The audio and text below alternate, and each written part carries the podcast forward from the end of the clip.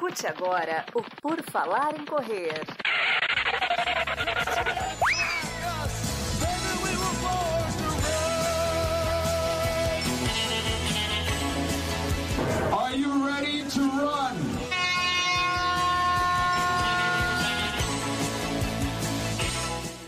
Começamos mais um episódio do podcast do Por Falar em Correr, este podcast tão sensacional, incrível, icônico, que você já escuta desde 2012. O meu nome é Enio Augusto e vou receber hoje, neste episódio, para conversar conosco, o João Pedro Solano, que é CEO e fundador da Mombora, que a gente vai tentar entender o que é exatamente. Seja bem-vindo, João Pedro, tudo bom? Oi, não, tudo bom? Obrigado por receber, é um prazer poder aqui contar um pouco da minha história, a história da Mãobora. Estamos prontos para precisar aí, tirar as dúvidas, contar um pouco de todos os desafios, tentar Boa. navegar por essa jornada aí. Vamos lá então. Vamos primeiro, antes de chegar na, na Mombora e nos produtos, deve ter tido uma, uma longa estrada ou alguma estrada para chegar até lá. E primeiro eu quero entender do João, se- é, qual que é o teu envolvimento com esporte, com corrida? Como é que é a, a vida esportiva do João? A minha vida com o esporte ela começou com 17, começou um pouco antes, eu, fazia polo aquático. E aí, quando eu saí da escola com 18, também não estava mais no clube, não estava mais fazendo polo. Eu tinha conheci uma treinadora, que é a Silvana Colli, que já treinava um pessoal que eu conhecia. Eu estava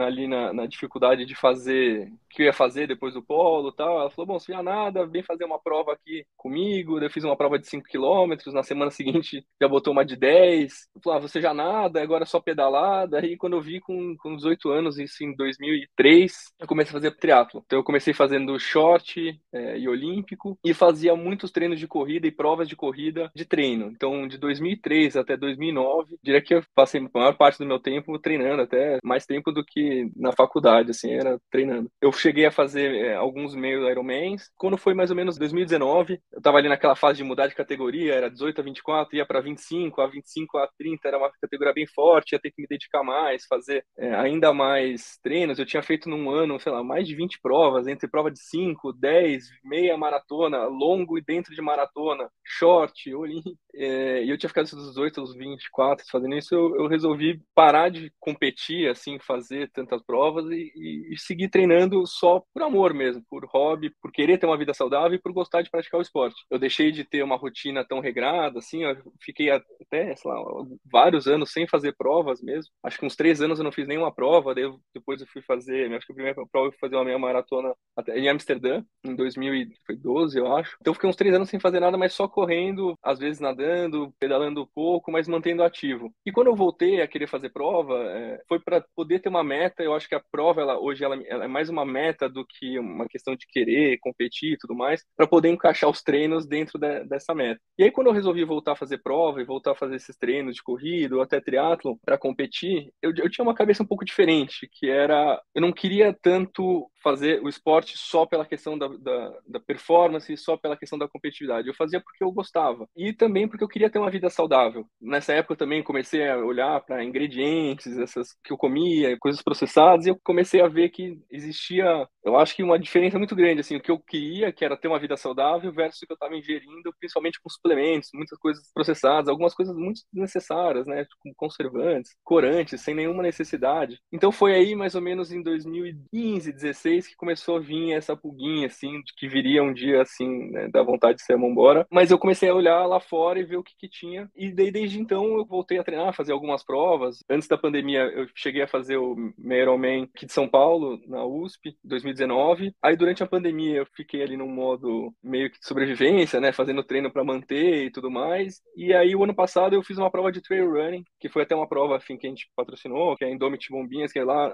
é, é, em Bombinhas, que é bem legal, que tem maratona, tinha de 12 quilômetros e aí foi meu começo no trail run, assim, minha primeira prova de trilha com montanha e tudo mais. Porque até no triatlo eu tinha o perfil muito de gostar de provas planas, assim, eu- nem na bicicleta, tipo eu. nem na corrida. Eu não gostava de subir muito, assim. Eu posso ficar horas ali na reta metendo força, mas ter que subir e descer não era minha, mas aí eu comecei a gostar agora fazendo trilha. E nesses últimos meses, assim, desde que comecei a fazer, eu tenho cada vez mais praticado corrida de trilha e, e, até menos pedalado, assim, eu acho que também pela praticidade, você botar um tênis e sair correndo para qualquer lugar, é uma coisa que eu nunca tive na minha vida, porque eu sempre tive que né, ter local para treinar três esportes, três modalidades, fazer, às vezes, muitas vezes, na verdade, dois horários no dia, né, enfim. E aí, de repente, você ter a liberdade de poder estar em qualquer lugar, só botar um tênis e correr tá feito o treino, eu acho que tá me cativando recentemente, assim. Essa é a minha jornada na, na corrida, assim, no esporte. Ah, então você passou pelos todos, né? Correu, já fez triatlo, agora tá na trilha, só falta fazer uma ultra aí daqui a pouco para fechar a cartelinha, né? Eu vou te falar, pra nunca falar que. Nunca, nunca. É, eu sempre falei que eu acho que dificilmente eu faria um full iron por causa da maratona. Porque eu sou pesado, sempre fui, mesmo magro, eu, eu sou pesado. É desgastante para mim correr 42 quilômetros, assim. Mas na trilha, é, eu fiquei em paz comigo mesmo e fazer um ritmo que é o ritmo que eu consigo terminar, que é uma coisa que eu descobri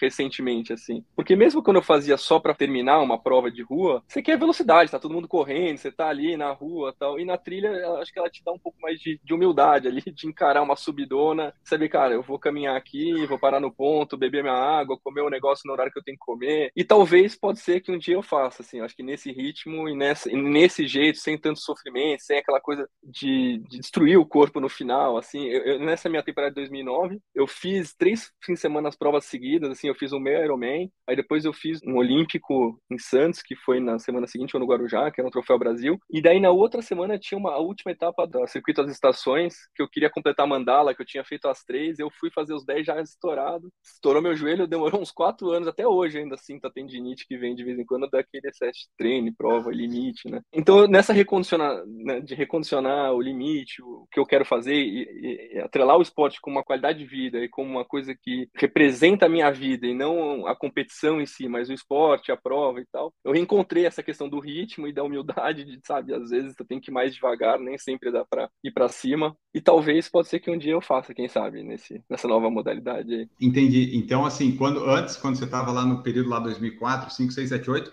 você era um, um esportista competitivo, consigo mesmo, né? Você, você ia até o, é. o, limite, vamos dizer assim, o máximo que dava. É. Ah, e na época, assim, tudo bem que não era tão competitivo, assim, né? Ainda mais 18 a 24, tinha menos gente. Em 2003, não é que nem hoje, né? Então, mas eu pegava um pódio ali ou outro, às vezes beliscava. Então, também tinha uma cenourinha ali do, sabe, você tá indo bem, tem um lance, vai lá, fazia uns treinos, eu ia, puxava pelotão. Então, tinha também um pouco de, de aquela coisa que dá, sabe? Mas depois desse tempo todo voltando e entendendo que tipo, eu não tenho mais a determinação também de ficar fazendo. Não é mais treino, tão jovem, né, João? Já, já passou, né?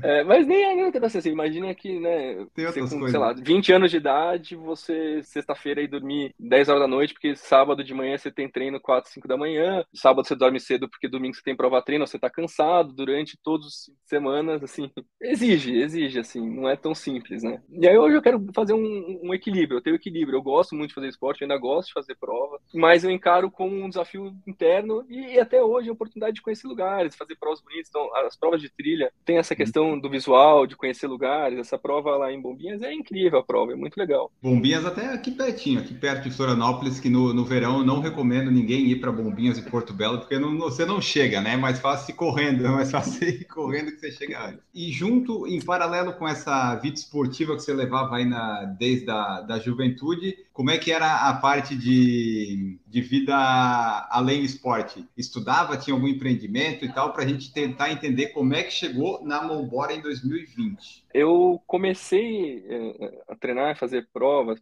triatlo, enquanto eu estava na faculdade de Direito. Eu me formei, fiz uma especialização, atuei como advogado por dois anos, trabalhando com direito é, digital, uma parte de autoral, no escritório que era na época especializado nessa, nessa área. Mas eu sempre, em paralelo, desde quando eu era adolescente, eu gostava de música, então eu tinha uma gravadora também em paralelo. Então, meu lado Olha empreendedor só. começou na música, com essa primeira gravadora que eu tinha aqui em São Paulo, produtora, enfim, estúdio de gravação a gente fazia compilações na época que o pessoal dava CD de brinde de fim de ano, de evento, então a gente fazia CDs. E quando foi em 2012, É, eu parei de advogar porque tinha um amigo meu que morava no Rio, o Bernardo, a gente tinha tido até banda juntos, assim. Ele era baixista de uma banda, tinha acabado de sair da banda, a banda chama Engenheiros do Havaí, não sei se o pessoal conhece muito hoje, mas na época... Oxe!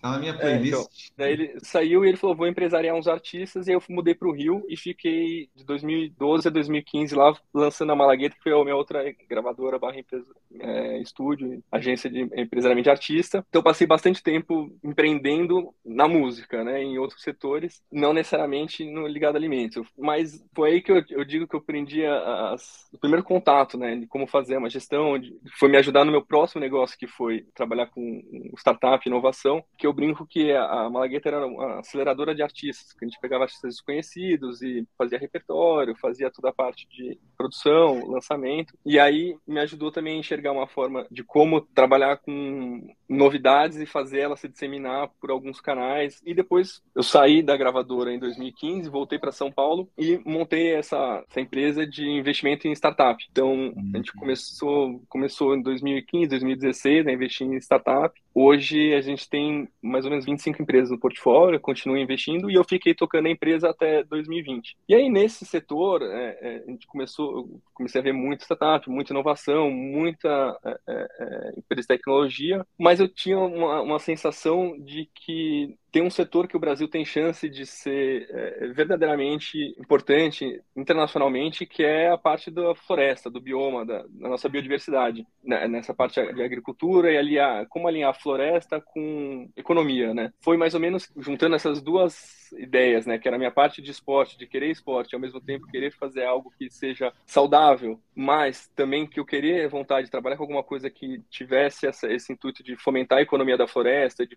pudesse ter esse impacto internacional do Brasil, foi que surgiu a ideia da Mambora, que era nada mais do que era ter uma empresa que pudesse utilizar os, os, as frutas do bioma brasileiro de uma forma que as pessoas pudessem conhecer os sabores e utilizar esses sabores de uma forma inovadora, digamos assim. E a, e a ideia era como é que a gente poderia utilizar, a Mambora ela surgiu como fosse qual é uma ideia que a gente pode usar de empresa ou de produto, que a gente possa usar a maior quantidade possível de frutas ou produtos da floresta para poder uhum. justificar alguém manter uma floresta ou plantar, replantar. Quero replantar uma área e não ficar aquela coisa de ah, a floresta é um negócio que eu pego crédito, ou ela tá lá parada, ela não produz. A floresta inteira ser uma questão produtiva. Então, é, em 2019 fiz uma parceria com a USP, com a Exalc, fizemos um edital e foi aí que eu conheci a Kazumi, que é a co-founder, que é, é, é engenheira de alimentos, é doutora em engenharia de alimentos pela Unicamp. Trouxe para ela essa, essa ideia de um produto que eu tinha, baseado na minha experiência, que era é, é o gel, né, algum, uma, uma coisa que pudesse substituir o gel. E por que o gel? Porque o gel tinha esse formato de pasta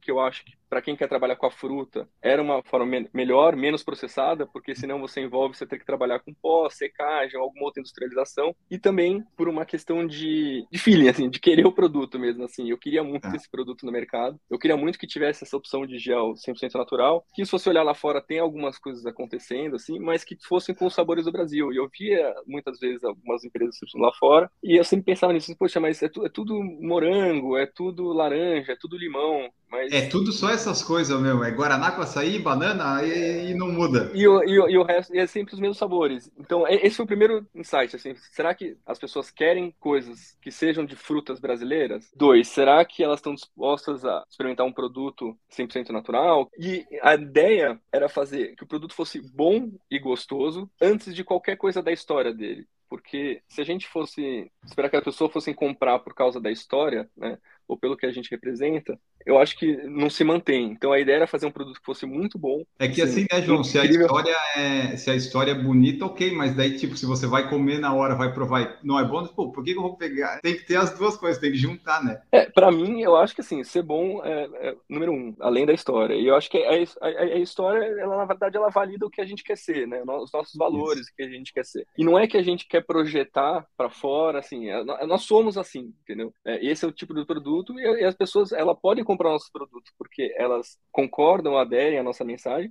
ou só porque elas acham nosso produto gostoso. É, hum. Mas, indiretamente, eu falo que é o cavalo de troca, indiretamente ela está fazendo bem. Ela não precisa saber da nossa missão e qual é o nosso propósito que a gente quer fazer. Mas se ela comprar, indiretamente ela está conseguindo já a, a ajudar a construir essa cadeia toda de empreendedores e da economia da floresta, que é o nosso grande desafio e nosso objetivo. Ah, então tá. Então começou no direito, foi para música e acabou criando um, um, produto gel que o pessoal pode usar no esporte. Você vê que deu uma volta aí que eu tinha visto antes um pouco da sua história, mas eu não, não, não sabia que era tanto assim. É, né? Não dá para imaginar que uma pessoa que é advogada em 2004 em 2023 vai ser o CEO lá de uma empresa de, de gel, né, com essa pegada de natureza, para ver como é que as coisas mudam, né? Tipo, lá em 2004 provavelmente o João não, não teria essa vontade, né, de coisa de natureza, de pegar coisa da floresta, vai mudando com o tempo, né? Não, sem dúvida. Eu acho que eu em 2004 não sabia nem o número, o nome de quatro frutas, eu acho, das que a gente usa. Assim. Mas é, eu acho que foi tudo um processo e fui preparando, eu acho que para poder chegar e porque, enfim, tudo na vida eu acho que é um aprendizado, né? Assim, eu acho que tudo que a gente faz, se você souber usar de alguma forma, você acaba usando e tentando não repetir os erros. Né? Porque no fundo, no fundo, quando você está fazendo uma startup, é você diminuir o risco e diminuir erro. Você tem que estar tá sempre reduzindo a quantidade de erros e diminuindo o risco que você tem. É, e quanto mais você tem, eu acho que de experiência de lidar com soluções assim, é, você consegue ah, utilizar ela, acho que de diversas maneiras na vida, né? Mas eu gosto de acreditar nisso. Obviamente que você precisa ter, em alguns determinados específicos, competência técnica, né? Então, acho que por isso que a Casu me ajudou bastante nessa parte, porque se fosse eu só ir lá ter que desenvolver, Sim. certamente seria muito difícil. Mas eu, às vezes, pelo fato de não saber, que pôde acontecer a mão embora, né? Porque talvez se, se eu soubesse das coisas que eu sei hoje, né? Das dificuldades uhum. e tal, não teria tentado começar a mão embora. Mas ela tem um momento da empresa que ela ganha um momento e que você já tá ali, que você não, não para mais. Mas é a hora que você começa a ver que, assim, você tinha uma ideia, você tinha um plano, e a verdade é assim, mil vezes mais complicado, cheio de nuances e tecnicidades, enfim. E é, é a hora que você vai para a vida real, né? É, Até é, bem difícil. Isso que eu ia te perguntar, porque assim, você ali é, trabalhava com direito, depois com música, apesar né, de todas elas ter as suas particularidades e leis e tal, mas quando eu penso, pelo menos, em alguma coisa que vai envolver alimentação, eu que não entendo nada já consigo visualizar tanto problema e coisa para me adaptar que eu já ia desistir, sabe? Como é que foi essa, essa tua entrada ali? Porque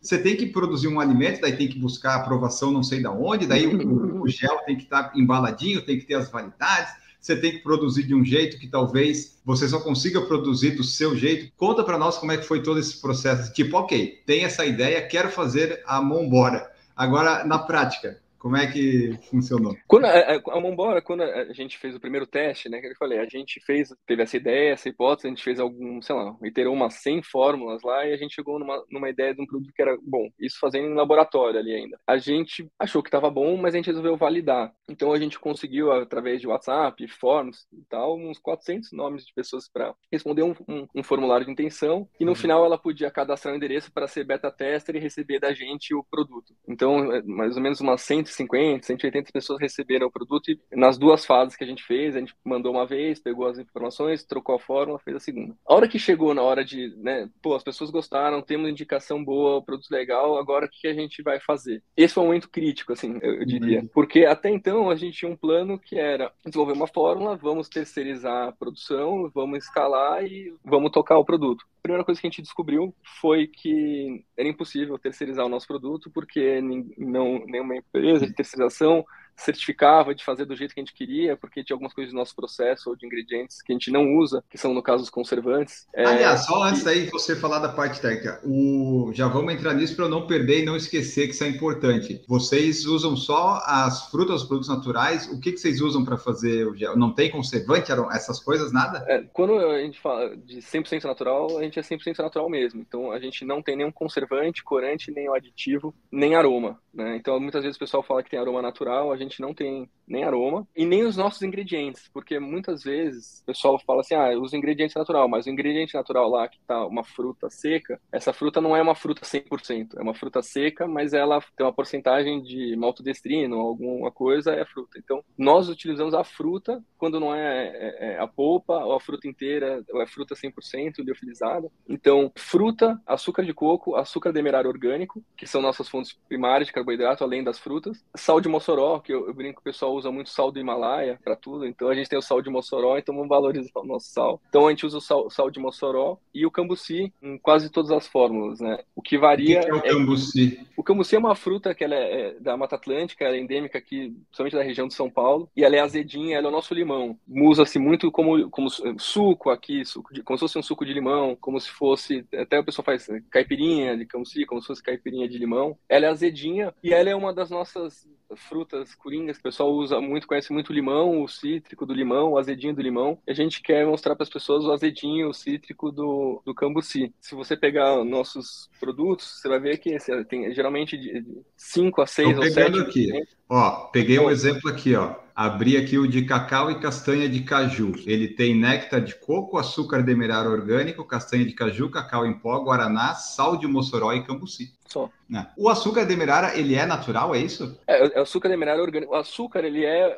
Tem diversas é, gradações do açúcar, né? E aí, o açúcar demerara, ele é o mais, mais bruto, ele só não é o, o, o, açúcar mascavo. O mascavo ele é o bruto. O demerara ele é uma primeira primeiro processo que o açúcar passa, mas ele não é refinado, não é um processo químico, é um processo mecânico para retirar, para você particular, deixar ele mais fino. Mas a questão é que é o seguinte, o açúcar nosso é orgânico, é uma fonte natural de açúcar. Então, quando a gente fala que é natural, açúcar é uma fonte natural. O açúcar de, de, coco, o néctar de coco, ele também é uma fonte natural porque ele não é processado, não é refinado. E a fruta, ela tem a parte de açúcar. Porém, qual é a diferença principal da, do, do, dos outros que usam a maltodestrina? E a maltodestrina, sim, ela é, ela é feita, ela é processada, é um carboidrato de cadeia longa, enfim, ele é feito para ter uma função específica e ele é o que, na maioria das vezes, causa desconforto gástrico. Um dos principais pontos que a gente teve também para construção do nosso produto, eu diria que eram três pilares, né? Um, ele tinha que dar energia, porque ele tem um, é um produto funcional, né? Ele tem a função de dar energia, ele é uma opção ao gel de carboidrato, então ele tem que ter essa opção. A segunda dela era ser gostoso, porque na minha experiência de tomar 9, 10 sachês ali, enfim, ser uma coisa que você enjoa e tinha que ser uma coisa que era prazerosa. Enfim, para mim, aquela questão de alimentar é uma, uma questão essencial no meu treino ali, porque se você tá ali, você comer um negócio que é ruim, além de tudo, te baixa o moral ali, te deixa mais para baixo. Então, tinha que ser gostoso, mas um ponto muito forte foi pesar na barriga. Quem sabe que desconforto gástrico, essa parte de, de ter desconforto mesmo, de ter problema, problema com autodestina é um problema bem recorrente. E uma das questões que ajuda né, a não ter é ser exatamente fontes naturais, não é nada processado, então é algo que o organismo consegue naturalmente absorver. Então, se você for pensar o açúcar, né, enfim, frutose, glicose, sacarose, todos eles são cadeias de carboidrato, só muda o tamanho dela e que você vai quebrando. Então você está pegando ali a sacarose, quebrando ela, deixando ela disponível para o corpo absorver, é um processo simples. Agora, você tem uma cadeia longa, você tem que quebrar o processo várias vezes. É, às vezes são, tem produtos, tem moléculas que seu corpo não está acostumado a, a, fazer essa digestão, acho que principalmente assim, os conservantes, os corantes ali, então eles a, ah, também prejudicam né, a absorção do carboidrato ali, podem dar uma irritabilidade também na, na barriga. Então a ideia de ser natural era ter os ingredientes mais naturais possíveis, menos processados, sem nenhum aditivo químico, porque, um, a gente acha que não precisa, então essa é, é a principal coisa, não precisa ter nada químico. E dois, é porque é um produto que é melhor para ser absorvido. Né? Então eu acho que a gente entende que existe as pessoas que não estão muito preocupadas ainda com essa questão dos ingredientes e tudo mais, vão ter, sei lá, diversas opções para consumir, enfim, diversas opções de produtos. Mas 100% natural hoje só tem o nosso produto, assim, que não usa nem aroma, não usa nenhum tipo de conservante, só o nosso. Então, também é um fator diferencial, né? Além de, de fazer bem, ser gostoso, acho que também era um fator que também diferenciaria a gente na hora de ser uma, uma opção ali. Eu peguei aqui um, um, exemplo aqui qualquer de um gel que eu não vou citar, mas só para pegar os primeiros ingredientes. De um deles, os ingredientes começam com água, maltodextrina, isomaltose, frutose, xarope de glicose. Já começou bem. E o outro, água, frutose, sal, citrato de sódio, citrato de potássio, carbonato de cálcio, óleo de girassol e no final tem uma espessante, goma, gelana e aroma. Assim, onde é que saiu todos esses produtos? Não é da natureza, né? Não é. É, não é da natureza, você está ingerindo. Eu tinha feito essa conta, mas agora eu esqueci o dado. Mas eu tinha ingerido centenas de quilos já ao longo do meu, desses 20 anos que eu consumi. Se você porque é pouco, mas se você sim, somar, sim, sim. São quilos e quilos e quilos desses produtos que você vai ingerindo, né? Então, assim, e tem todos, né? Então, imagina, tem no gel, tem no isotônico, tem no pré-treino, no pós-treino, na proteína, tem na barrinha, tem no snack, só no treino, né? Agora, se você pensar no dia a dia ainda de todos os alimentos, então, é uma quantidade absurda, absurda, assim. E agora que a gente já falou dos ingredientes, volta lá para a parte das tecnicidades, que uma coisa é quando você tem um pequeno negócio, né? Tipo assim, você começa, ah, eu, eu faço bem brigadeiros. Ah, eu vou fazer, o pessoal gosta. Ah, vou começar a vender e montar uma empresa. Daí a pessoa diz, talvez não seja tão bom. Como é que foi agora? Tinha esse sinal né, das pessoas que experimentaram que gostaram. Então, isso, de uma certa forma, deu uma, uma certeza e um empurrão para a gente ir atrás e querer perseguir. Mas a gente começou inicialmente a ver que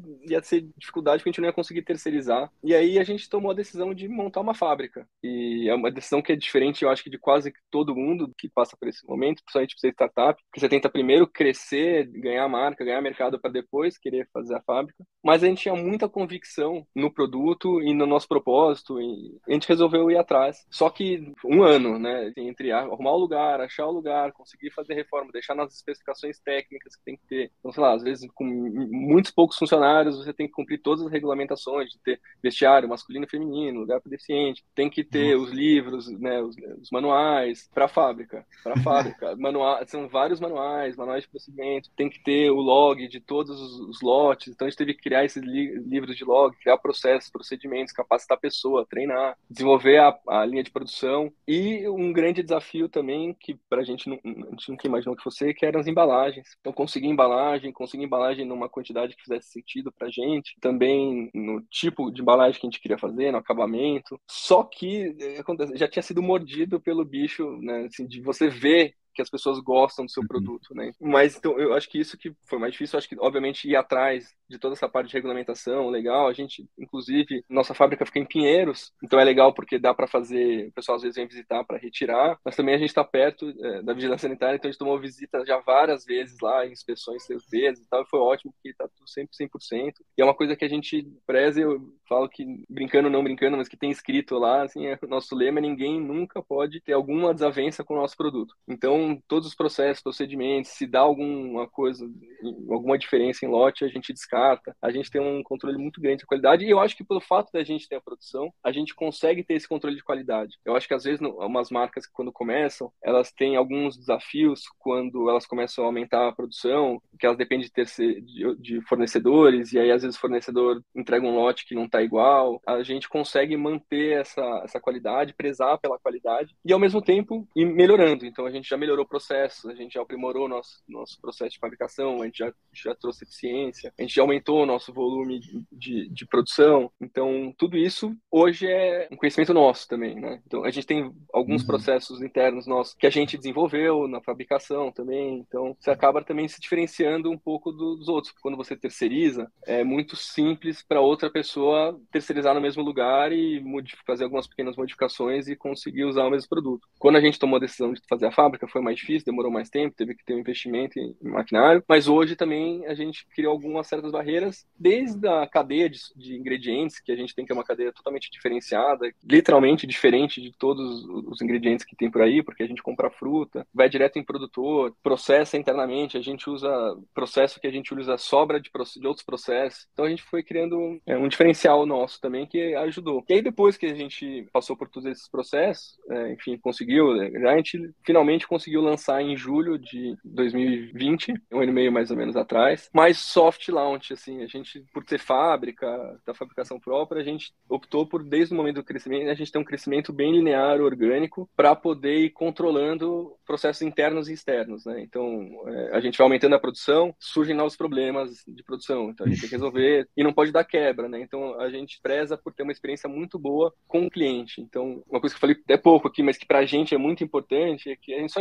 existe enquanto o cliente gostar da gente e quiser é, o nosso produto. A gente faz de tudo para deixar os clientes felizes, satisfeitos. Isso só é possível se você cresce, eu acho que um pouco linear. Se você dá uns saltos muito grandes, você se derrapa ali no atendimento, nos mimos. A gente gosta de personalizar, às vezes, mensagens que a gente manda quando o pessoal compra no e-commerce. A gente tem os kits que a gente manda. Por conta disso, a gente teve um crescimento bem controlado até aqui. E aí, a gente lançou com quatro sabores, que foram os sabores que a gente testou. E ao longo desse um ano, mais ou menos assim, seis meses com os quatro sabores só, e aí nesse último um ano, né, completo, que foi 2021, a gente lançou mais seis sabores, na verdade, mas um foi um sabor sazonal, que era o junino, que era o sabor de quentão. A gente fez ah, um... era isso que eu ia perguntar do que, que era o sabor. Vocês colocaram um quentão ali? É, o, o, sabor era quentão. Você podia misturar ele no quentão ou não, ou só tomar um gel, uhum. mas ele lembrava o saborzinho do quentão. Era de maçã, canela e gengibre. Então ele tinha um gostinho bem, bem gostoso, assim, na verdade. Até surpreendente, assim. É, eu, eu me surpreendo também no nosso processo de P&D, assim, porque tem sabores que eu não conheço também, né? E tem sabores que às vezes você acha que você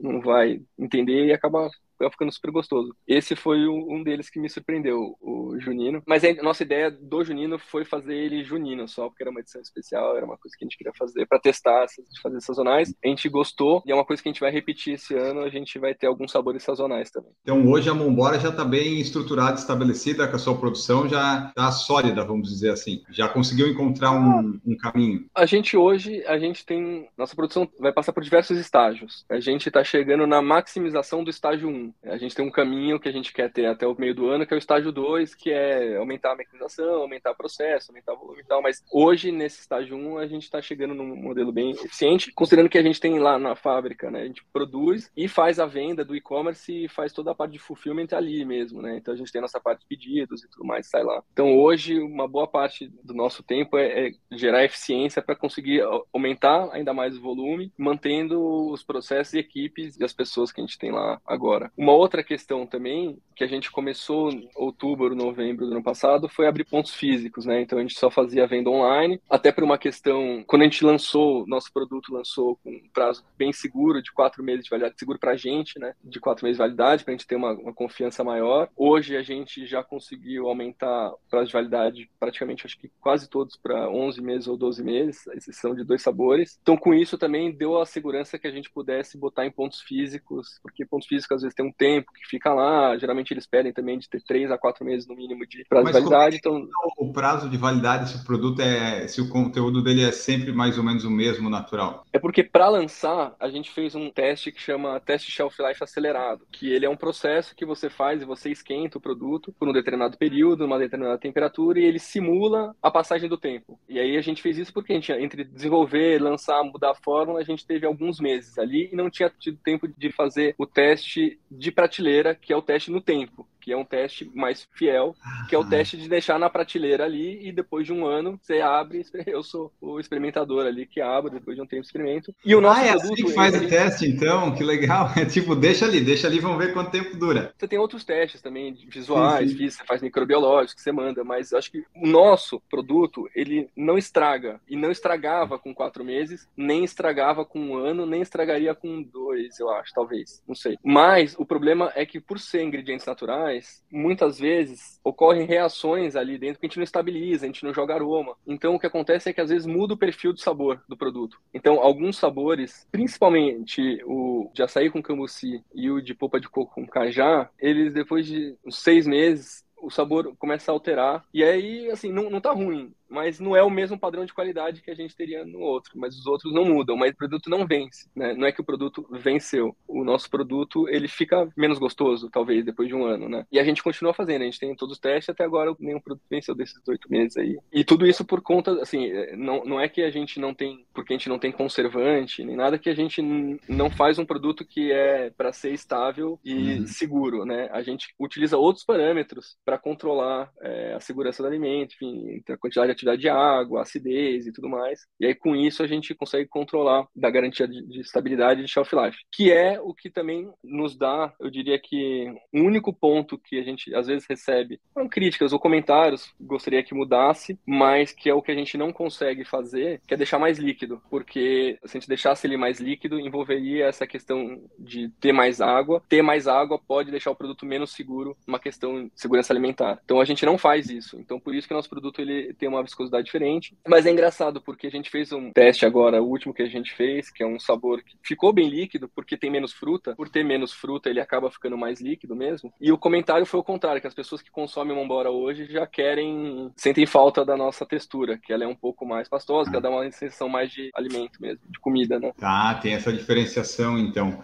Olha, eu tava olhando aqui no site, nós temos atualmente castanha de caju e maracujá, cacau e castanha de caju, açaí jussara e maracujá, pasta de cupuaçu e cacau, pasta de polpa de coco e cajá, mocha, gregário, castanha de caju e cambuci, goiaba e cambuci e açaí. Nove sabores. Qual que o, o João gosta mais? Cara, depende. É engraçado, porque quando lançou, eu gostava muito do de cacau com castanha de caju. Ele era meu predileto. E eu não sou fã de café, mas depois a gente lançou o moca, que é o cacau com café, e eu achei que a quantidade de café para cacau e, e o doce, não sei, deu alguma liga ali que virou meu predileto Hoje, eu gosto muito do moca. Eu tomo moca porque também é o que nosso tem mais cafeína hoje. Uma coisa que eu não comentei, mas por ser natural e ter os ingredientes naturais, a tabela nutricional deles é diferente. Então, uhum. a gente não padroniza carboidrato, nem gordura, nem nada. É o que tem de ingrediente lá. Então, ah. por exemplo, o moca, ele tem 21,9 de carboidrato e ele tem mais ou menos é para ter 40 miligramas de cafeína. Se você pegar um, sei lá, o de polpa de coco e cajá, ele tem 20,6 gramas de carboidrato, ele tem um pouco mais de gordura, tem 90 miligramas de sódio, não tem, não tem cafeína. No de cacau, castanha de caju e no de açaí com cambuci, a gente coloca guaraná para dar a cafeína. Então a gente não adiciona cafeína, né? No moca, uhum. a gente adiciona café e o café dá a cafeína do moca. No de cacau e no de açaí, a gente adiciona guaraná. Então nada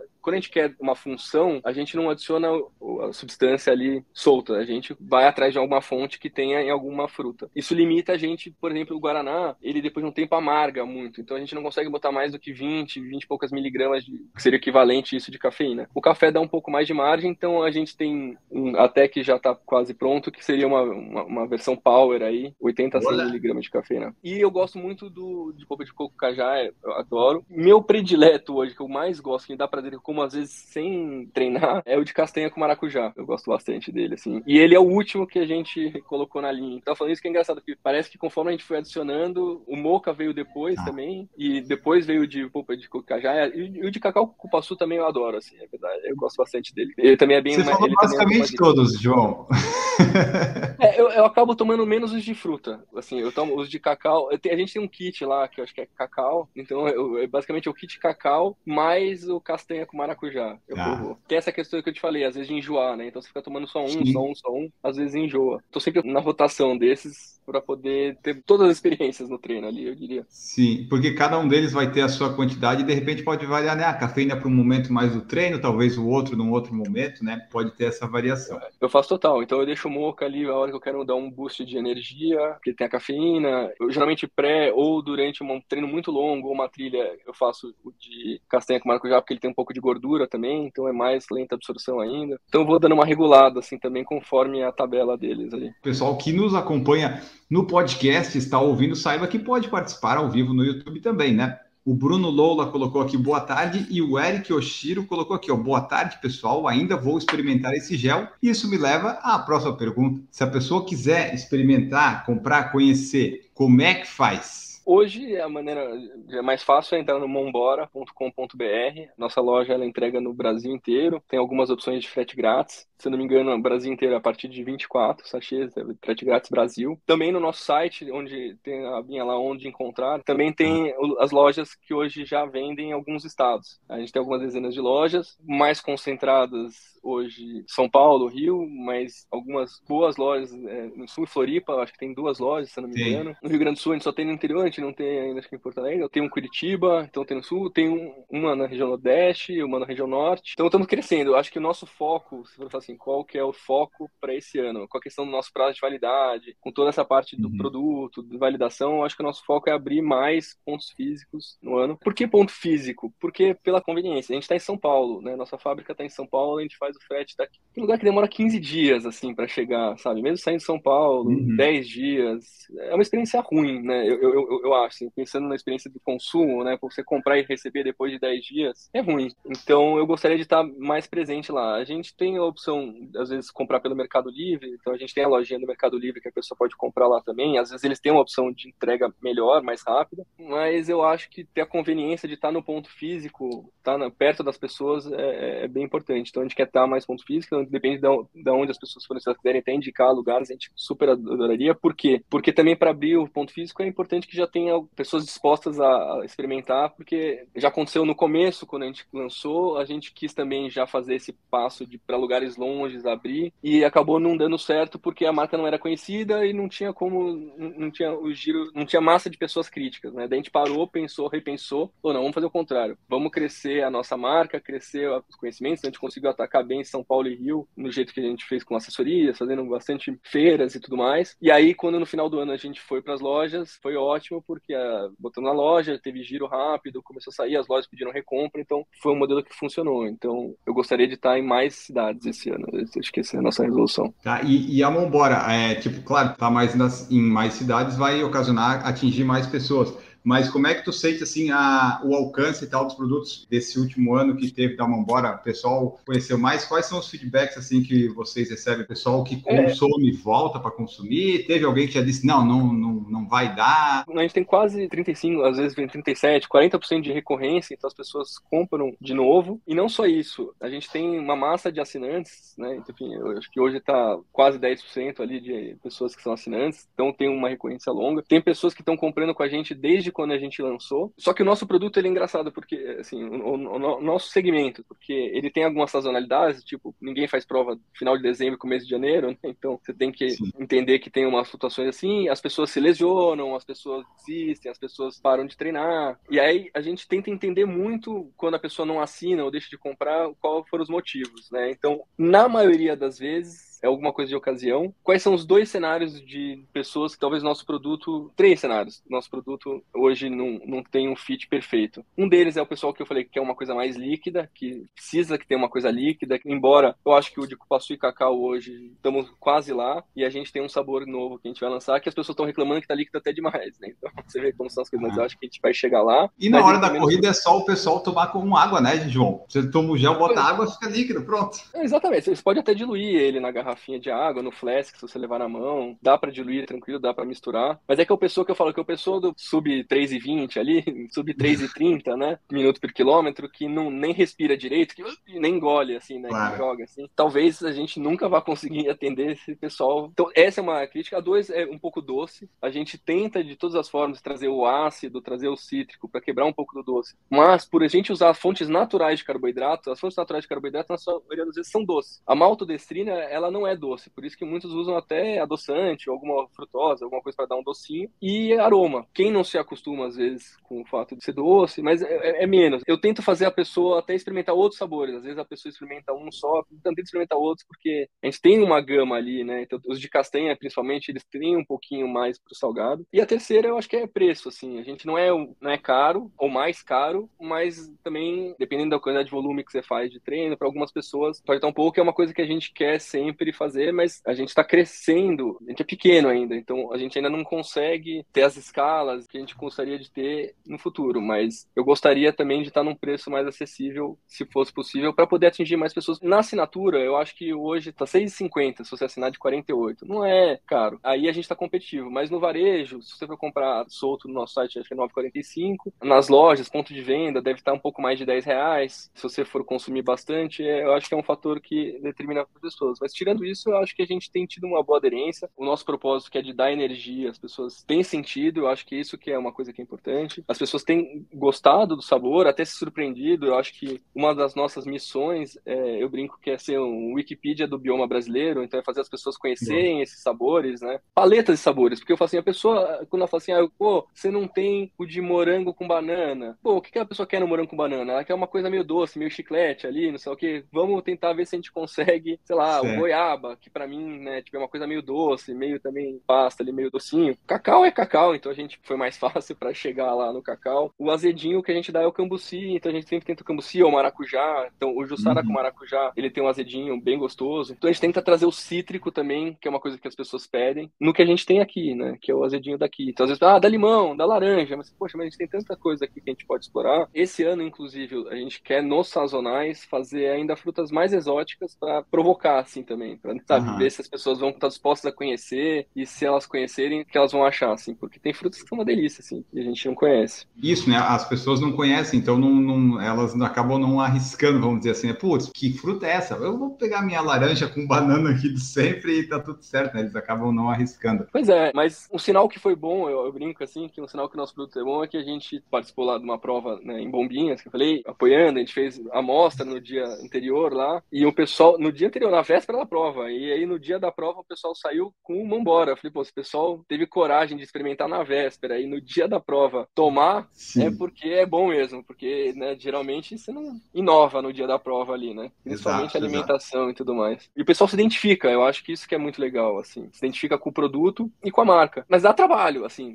atender, conversar com todo mundo, ter atenção, os pedidos. Então, são coisas simples, do tipo, no, né, assim, dá um problema no pedido. A gente tá no modo que a gente tem que resolver o problema do pedido. O cara não pode ficar lá Uhum. esperando que alguém vai resolver. É atendimento de excelência e que todos os clientes, eles têm que se sentir bem atendidos e sentir da gente um agradecimento, assim, porque a gente realmente, sim, são por causa dos clientes que a gente tá aqui, literalmente. Exatamente. Você estava falando ali da sazonalidade. Eu, no meu caso, por exemplo, eu só compro gel quando eu tenho maratona em vista ou treino longo, sabe? Que, ah, 18, 20, 25, 30, aí eu vou pensar em comprar o gel. Se não, tipo 5 e 10, aí não tem necessidade, né? Agora que eu tô fazendo treinos mais longos, eu vi na minha geladeira aqui, só tem mais um gel. Então, se a Mombora quiser ajudar o PFC aí, ó. Vamos, vamos ajudar. Seguinte, tem o comprometimento de, assim, quanto melhora de performance também. Mando pra você aí, se não precisar sair daqui, sai daí, porque a gente tem estoque em Santa Catarina também. Ah, é, eu vi que tem loja em Santa Catarina, eu vi. tem loja e a gente tem uma rede de Nutris que são parceiras, que são nossos entusiastas, assim, são quem evangelizam as pessoas na região por nós, assim, porque eu acho que, assim, é é legal quando você for falar sobre um produto desse, falar com alguém que sabe o que tá falando. Então, a nutricionista pode falar todas as perguntas que você quiser fazer com mais propriedade, né? Então, a gente achou esse caminho legal de achar nutricionistas que queiram ser parceiras nossas, então a gente tem essa parceria no Sul e, e isso a gente acaba fazendo parceria com assessorias. Então, a gente faz amostras em alguns treinos de assessorias. Então, às vezes, o Uhum. pessoal entra em contato com a gente, a gente coordena de pegar a Nutri lá um dia de um treino coletivo, daí faz mostra, faz experimentação, o pessoal dá feedback, a gente gera uns cupons de desconto, porque eu acho que a gente ainda tá numa fase de escutar as pessoas, sabe? Levar o produto, escutar muito a opinião das pessoas,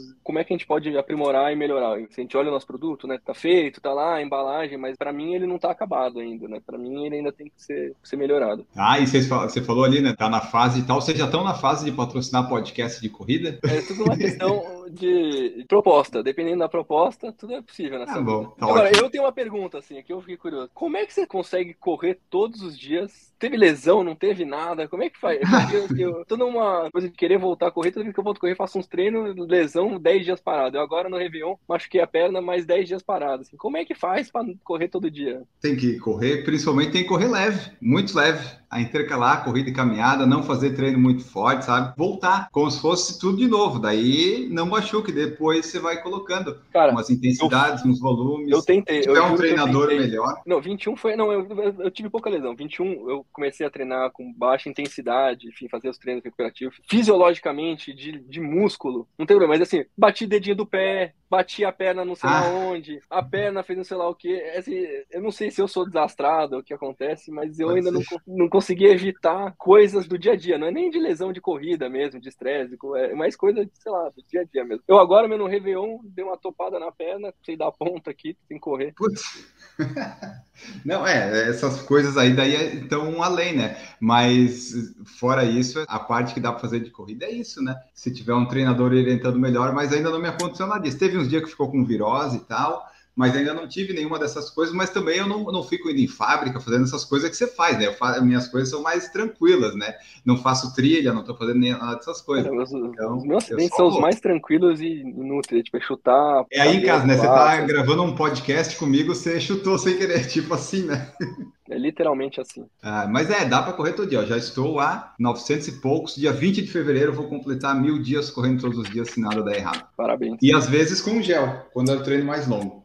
Olha, eu acho que se você tivesse de gel, você teria ido mais longe. Os 3.500 que você falou que foi ano passado, né? Que eu, que eu vi você falando. É, foi. Teria feito uns, no mínimo uns 4.500 aí, se tivesse tomado mais gel. Ah, pode ser. Pode ser que ano passado eu só fiz uma maratona e algumas meias, depois fiquei no 5 e 10. Pode ser. Eu tentei, eu nem lembro. Eu vou falar que minha meta foi fazer a prova. Foi Indomit? me- É, Ah, legal. Mas eu fiz a, eu fiz o shot, né? Enfim, voltando, botei uma meta de fazer a prova lá, minha primeira prova de trilha com subida e tal. Mas depois da prova, fiquei em novembro e mais ou menos um pouquinho de dezembro de férias, né? Tipo, duas vezes por semana só eu fazia alguma coisa. Porque muita coisa acontecendo, enfim, eu nem falei, mas nasceu, eu tive filho no meio da pandemia também. é, minha, minha esposa tá grávida de novo. Então tem milhões de coisas aí que acontecem além. Então não, deu. Assim, eu resolvi realmente dar uma, uma leve. Aí a hora que eu resolvi voltar, falei, agora eu vou fazer meu training camp. Do dia 20 de dezembro, né? Meu training camp de, de férias. 20 de dezembro até dia 10 de janeiro, training camp, meu, 31 de dezembro dei uma tapada lá lá, acabou. Ah, mas acontece. O importante é, é, estar querendo voltar a se movimentar e pelo menos você está bem alimentado na questão de, de, reposição de gel, né? Então essa parte já não tem problema. Ener energia não falta, isso é com certeza. Exatamente. Então tá, pessoal. Esse foi aqui nosso episódio, nossa conversa com o João Pedro Solano da Mombora. A Mombora é o quê? Sua dose de energia extra, é esse, né? Isso, sua dose extra de energia aqui. Prazer, Mombora. Deixa aí teu recado final, João. Muito obrigado por participar conosco e deixa teu tchau, onde o pessoal pode encontrar. O que mais você quiser falar aí nesse minutinho final antes da gente encerrar? Primeiro, queria agradecer de novo, né, a oportunidade de vir falar aqui. Queria também agradecer o pessoal que está assistindo, estiver escutando depois também. Agradecer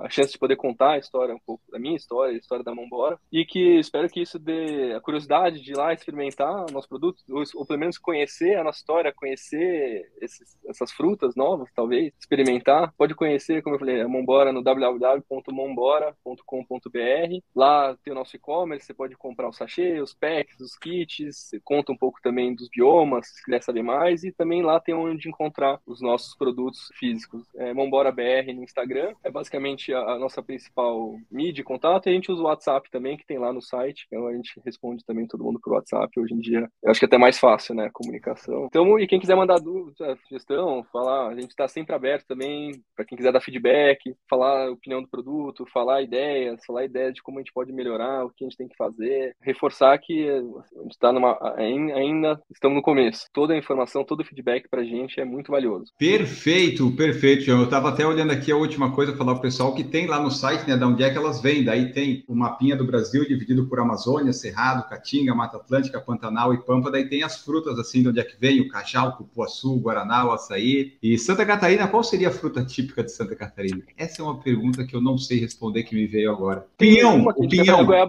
Pinhão pode ser aí, né, Paraná, Santa Catarina. A gente, a gente, posso falar, não é uma ideia ruim. A gente já pensou muito em fazer algo de pinhão. Tem a é, goiaba serrana, tem o mate também, enfim, que é uma coisa que a gente pensa. Uva tem bastante lá na. Tem uva, tem uvaia também. O que a gente testou já, de fornecedor até de Santa Catarina já. O mate, se não me engano, a goiaba serrana. Ah, e tem Jussara. Jussara, tem, acho que Santa Catarina é o principal produtor até de Jussara, que é a nossa, é o açaí da Mata Atlântica, né? A Jussara ah. é, se você botar uma palmeira de Jussara e uma de açaí, muitas vezes as pessoas não sabem nem a diferença. Enfim, uma perfil em três, outra é simples, mas se você olhar o fruto, a palmeira, elas são muito similares. E o, o Jussaí é muito similar ao açaí. Inclusive aqui no uhum. Sudeste, muito do açaí que come é Jussaí. Ah. Que é mais fácil ter o Jussaí do que o açaí. Só que fala que açaí que é mais fácil. E, e é uma denominação, elas são primas, elas são bem próximas, elas são da mesma família. E por isso que a gente usa até açaí Jussara, porque se a gente botar só Jussara, provavelmente as pessoas não iam conhecer.